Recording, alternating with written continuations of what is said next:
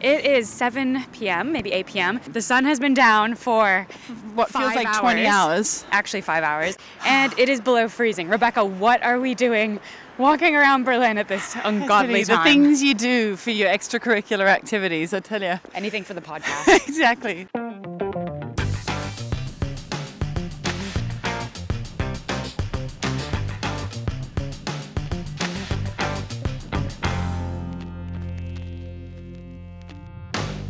We are going to one of the most sacred Christmas institutions in all of Europe, which is the Christmas market. Yeah, which are very famous in Germany. They're the top of the list of every tourist's, or the top of every tourist list, I should say, Of things when they do. come to Germany in December.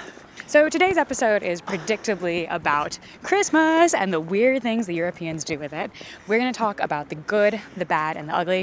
If you stay tuned with us, we will later tell you about more political things like what's going on in Malta um, with Brexit and with the Me Too movement. But first, we're going to go see one of the things that we think Europe does really well when it comes to Christmas. Speaking of weird things that Europeans do, I actually think it's kind of weird growing up in Australia.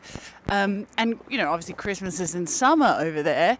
And uh, everyone spray paints their window with Christmas spray with snow. So it looks like we have this whole idea about it being in the winter and it being cold and chestnuts and all that sort of jazz. But actually, people are just sitting around the Barbie, like sinking a few tinnies, eating, you know, chops and fish. Okay, so we are just walking into this Christmas market, and my God, it is magical. Hear them violins. There are hanging lights, there are stars, there are Scandinavian flags of various varieties hanging from different red wooden stalls that are selling lovely warm things that you can eat and drink. Do you feel the magic? You're looking at me like you don't. I thought you were asking the audience. We're surrounded by a lot of wood hut houses. Yes, enjoying the wood hut house environment. Um, definitely feels like a log cabin in the snowy mountains. Minus the snow, I'm a little disappointed. If you're going to be in somewhere ah. that's this cold, you may as well have snow. I'm gonna have a Glühwein Mischus, which is not just a mulled wine, but they fucking pump it up with amaretto. Oh, it's amaretto. I've got cash. That's what you need. Always in Germany, they don't take card almost anywhere, at least in Berlin. And Okay, and we're to- up next. Ähm, ich hätte gern ein La- Lumumba bitte und einen Glühwein auch. Rot und mit ein Schuss, bitte. Mm, amaretto. Oh, you're coming around to the Glühwein idea. Can I just have the amaretto minus the Glühwein? All right, drinks in Now. hand. Armed and fortified, let's uh, carry on. Warmed with booze and hot drinks. We're gonna queue up. Considerably improved Do you want to queue up for a sausage? Oh yeah, it's not a bad idea. oh my god, what is this, Rebecca? Have you seen Um, one of these before? I had. There are people in. Oh my! What is that? There Okay. are people in kind of woolen coats strung up on hooks. Yeah, we've come across like it's a circle where, as you say, there are coats like literally like hanging almost like puppets from metal frames, and people have kind of like slotted themselves into these hot coats. They're sitting on radiators. This is That a is warming up station. It is pretty cold, so I, I am not surprised this is a very popular station. Should we go give it a go, considering we're freezing our asses off? yes. Let's go. Okay, is there a line? There's a line for everything here. Do you have to pay for this thing? I don't think so. Are these girls leaving? Oh, perfect. Okay, I'm gonna let you do it. I'll hold the mics. Rebecca's putting her stuff down. I don't know how to describe this. It looks like a medieval torture device. There's like a, a coat hanging in the shape of a human from a metal rod, and there's a place for you to sit, which has a heater underneath it. A lovely Am I supposed to take radiator. off my own coat before I put on their coat? Guess it depends how toasty you want to be. I don't think my coat will fit under their coat. Do you think these all have bed bugs? And the arms are on strings. I feel like if I jump off this little wooden heater, I'm gonna fly. Fly, Bitman! Or if you keep drinking that Lumumba.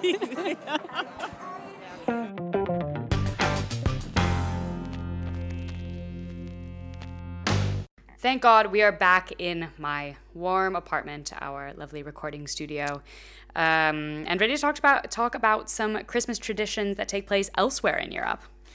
Yeah, I mean, so many of the Christmas Christmas traditions that have traveled that we're familiar with originated in Europe. You know, Santa comes down the chimney, even Santa Claus. That whole concept started here. Um, you know, you're used to it being cold and snowing and chestnuts and those sort of Roasting things. on the open fire, tra la la la la. Yes. Exactly, Christmas carols, etc. There are some other traditions, though, that have not made it across the pond to the United States, at least, and I would imagine Certainly not to Australia. not to Australia either that we want to talk about. Um, we promised we would address not just the lovely, wonderful things of the Christmas time season here in Europe, but also the bad and the ugly. So let's talk about some of the things that I find like slightly less uh, Yuletide joy. okay. We'll start in a region that we've spoken about before in a more political context. That's Catalonia, the region of Spain that are trying to break away recently. They've got a rather interesting Christmas tradition. What's it called, Clare? The Tio de Nadal, yes, that is Catalonia's very famous shitting log. Yes, you heard that, folks. Shitting log. If you need other words for it, I would say defecating tree branch or crapping um, stump. He is a delightful creature. He is a small log, as we've previously described, about the length of your forearm or so. Um, and they take good care of him in the days leading up to Christmas. He's a feature in Catalonian households. They dress him up in nice warm blankets. We should say he has a cute little smiley face painted in front, and he's propped up often on little sticks so he looks like a little pet. And the kids are encouraged to keep him warm and feed him and treat him well. It's kind of sweet. It's kind of like having a dog, I suppose. It is. It's like having a dog that on Christmas you then take sticks and beat the hell out of him and hope that he's going to crap out prison uh, presents, that is, and sweets. Ah, so it's like a pinata. Yeah, do most dogs The do idea, that? no, but it's kind of like teaching your kids to um, have responsibility and look after this thing. And if you're if you're good to it, then you can beat it like a pinata, and lollies will fall out. Is that the idea, That is the idea, but or am I mixing my metaphors? That is the idea, and I think I think the log actually is hollow. I'm not clear on whether it actually does shit out presents in the end, or if this is just part of like a folkloric tradition. Does it shit out candy or does it shit out actual presents? I think small gifts like a uh, Christmas cracker. Like stuff you might get in your Santa stocking, for instance. Yeah. instance. Let's talk about another thing that I'm not surprised is not caught on elsewhere. Which This is a terrifying It's Krampus. Christmas tradition. you know Krampus, right? Krampus. Yeah. I said tradition because I was trying to say Krampus and tradition. Krampus. Um, he's popular in southern Germany and Austria. Do you want to tell us a little bit about him? As far as I understand it, he is this like half goat, half devil type creature who comes to beat children with a rod. A lot of these traditions, at least in the US, it's been completely whitewashed. It's just like, okay, the worst thing that can happen to you is you get a lump of coal, right? Like you've behaved badly, Santa doesn't leave you presents, they leave coal. Do you not have that? You're making a face at me. I don't like know. I just not- gonna say like I'm not also not so Christmassy. I can't even remember Christmas really. You in never got cold, did you? You I never didn't get- felt. You never felt the absolute I rejection. of never naughty, a- on always the naughty nice. list. Yeah, yeah, I can imagine. I know that you can, you know, you know the the, the, the carols, you know, better think twice you're naughty or nice or something like that. What Okay, so you had the vague threat of getting Yeah. a coal, but never actually manifested itself. I have to say, I never got coal either, and I think most kids in the U.S. don't because we are all um, coddled. You get lots of presents instead, but at least like the the legend is there. But Europe takes it to the next level. It's not just that you don't get a lot of presents if you're not good; it's that you get this monstrous creature. I think in the folklore, a devil goat. He's massive. He's bigger than a human. He's got like shaggy hair coming off of him. He's absolutely terrifying. If you Google Krampus, I think they just made a horror movie out of him like the other year, actually. Was it a cartoon or was it an actual? No, I think it was a CGI. I oh, didn't right, see it. okay. It looked bad, but it looked like some CGI horror film called Krampus. Look it up. Well, Anyway, if you, you know, any comes- fable, any uh, fairy tale from Germany, those sort of Hansel and Gretel, anything like that, they're terrifying. So I'm not surprised that they stick it into their Christmas Christmas traditions as well. Krampus comes around parading through the streets in Christmas parades. He also likes to hide behind corners and jump out and scare children. Absolutely horrifying. Not a um, not a messenger of goodwill. Now, there's another tradition in Romania that is, you know, maybe at first glance seems totally absurd or kind of barbaric, but I suppose really in a paganistic kind of traditional way. Once again, it's it's sort of um, the culminating. What's the of- tradition? During Inyat, you display your wealth by like inviting all your neighbors over to the slaughtering of a pig, but it's kind of barbaric in that you chase this pig around and you hold it down and then you cut its throat in your backyard. and then everyone gets around and throws fireboms at it and Oh, uh, sets it alight in your in your backyard. You know, when I was a kid, I think I would have been absolutely terrified if my neighbors were doing that or my parents were doing that or Of the pig or its slaughter? well, look, I eat meat. Full disclosure here. I'm not uh, um, trying to, sit, but I think chasing a pig around till you can pin it down and slaughter it in front of a crowd and then firebomb it. So, and then everyone t- tears strips off it and eats its flaming skin. Romania is keeping it real on Christmas. Ke- That is that is the I think the definition of keeping it real. Yeah, Let's is- not pretend that's not what happens to our Christmas uh, I mean- meat and things that we eat before. I'm used to waking up on the 25th of December, go over to the tree, you find lots of presents, you unwrap them. Ho, ho, ho. Isn't life great? I mean, this is no Krampus coming to scare the shit out of you. no way. I mean, yeah. I kind of, you know, you got to give it to them. They're disciplining their kids. Yeah. So those are the things that we find, you know, a little bit off color, a little bit strange, not so familiar coming from the United States and Australia. But there are a couple of traditions in Europe that I find truly abhorrent. Um, one of them you may have heard of. It is a tradition that takes place in Holland and Belgium and I believe Luxembourg.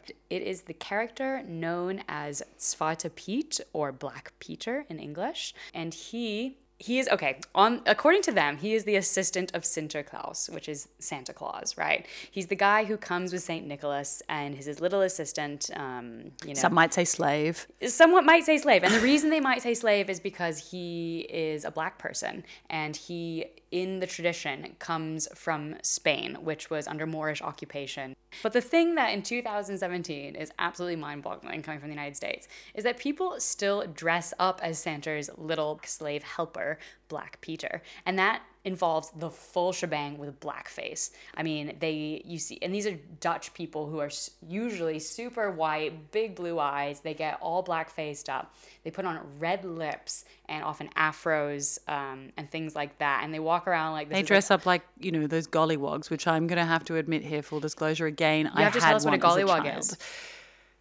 It's a doll, right? It's a doll. It's a crocheted doll of basically that sort of of that tradition. Basically, It's a- is it red Black lipped Peter doll? black Peter doll. It's a little gollywog. I don't know. I had it as a kid. I didn't really think anything of it. I didn't know it was wrong. We do not have those in the United States. I remember when I was in a supermarket in Amsterdam around Christmas time a couple of years ago, and we were at the checkout, and they had a face paint kit for Black Peter in the like like last minute grab section of this checkout aisle, and it was a palette of black paint to put on your face.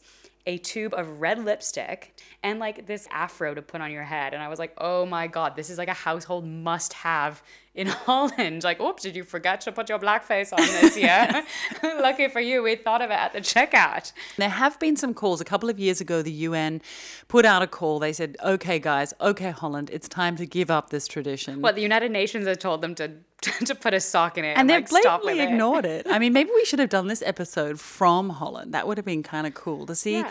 But it's definitely going on. If you A lot of their Google high government officials, com- I mean, a lot of people really completely defend it there. Like even one of the like the a high minister within Europe who's Dutch, like they just they say they say it's part of their tradition, um, that it's not racist, that this is just the way that the character is depicted. So they're dressing up as him. You know, it's a tradition old as time, and it's not meant to bring any offense to anyone. So that's the ugly. We've told you the lovely thing. I would also put Glühwein in the ugly, to be honest. Oh, is it getting or maybe just we'll put that in the bad. Okay. I'm taking it out of the good category and putting it into the bad. Yeah, I'm happy with bad for the Glühwein. Yeah. Sorry. everyone. Okay.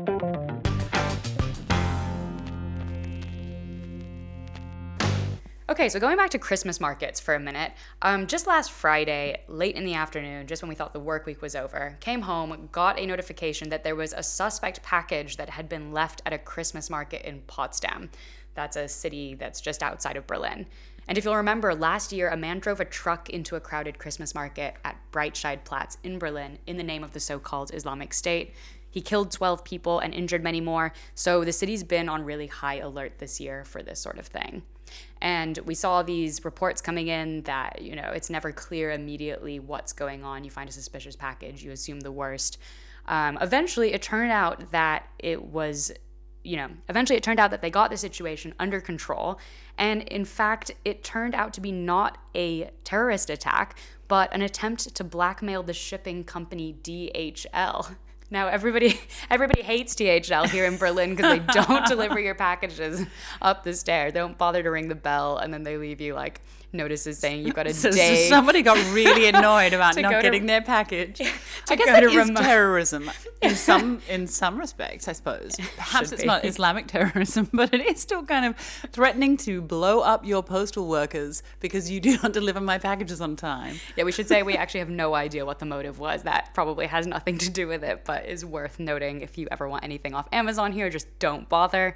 Anyway, I was blissfully unaware and in Madrid, but Oh. I'm glad that I now feel really up to date. Well, I can fill you in. I think the most interesting part of this story was that the way police found out what was going on was there was a QR code on the package. You know, one of those like Oh, the square barcode things. Yeah, one of the hmm. barcode square black and white things that were going to be the code of the future and now just seem like a total kind of a pain in the ass. yeah. um, so they scan this, find out that the people who've left this package want millions of euros to not set off the bomb that is supposedly inside. Hang on a minute. Somebody made a QR code Yeah. and then stuck it to their package. Exactly. That's pretty cluey. It is pretty, yeah. Yeah, it's pretty good. I have to give them credit there. But anyway, so they do a controlled detonation. They evacuated the Christmas market for ages. Um, turned out, you know, obviously nobody got hurt. It was fine. They, in the end, found that the package was full of um, explosives, but no detonator. And since then, they've released some helpful instructions about what to do if you see a suspicious package in Berlin at a Christmas market anywhere. Um, I thought this advice was worth passing along because it's kind of What's the advice? the advice is don't open any suspicious packages lurking around public places. I think that would be self evident.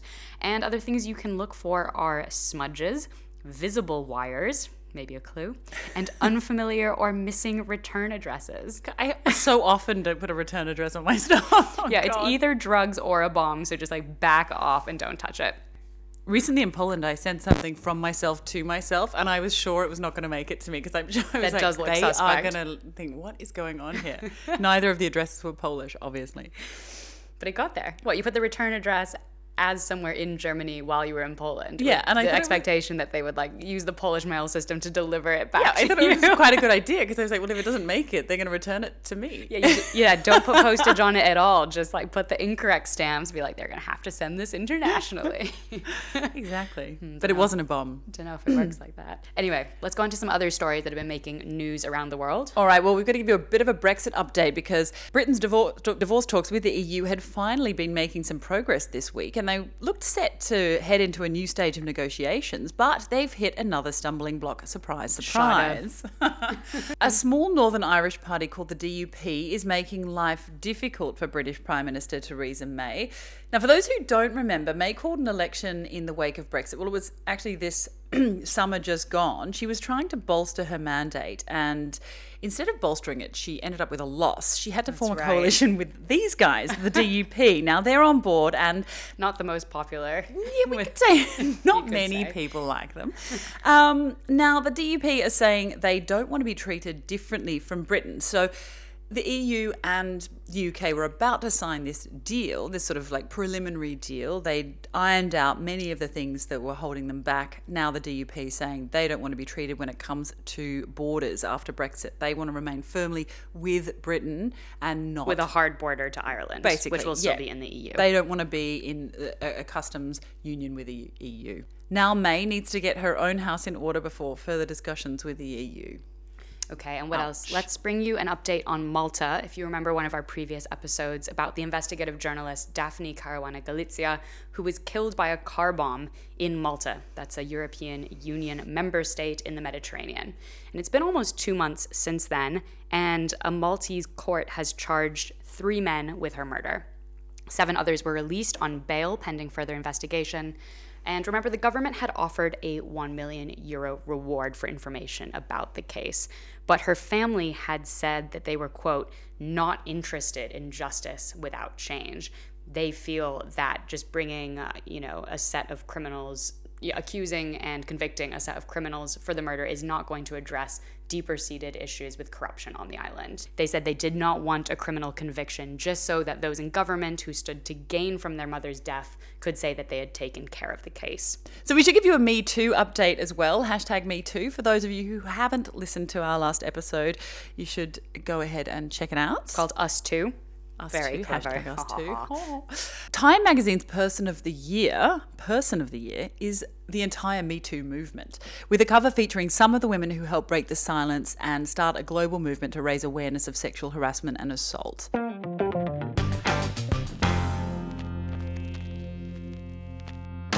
So that brings you up to date on everything that's been going on recently here in Europe. Thanks so much to everyone who's given us feedback this year. It's been a learning curve, and I feel like we've been doing a bit better. Hope, Learning curve, quite a steep one. hope you agree.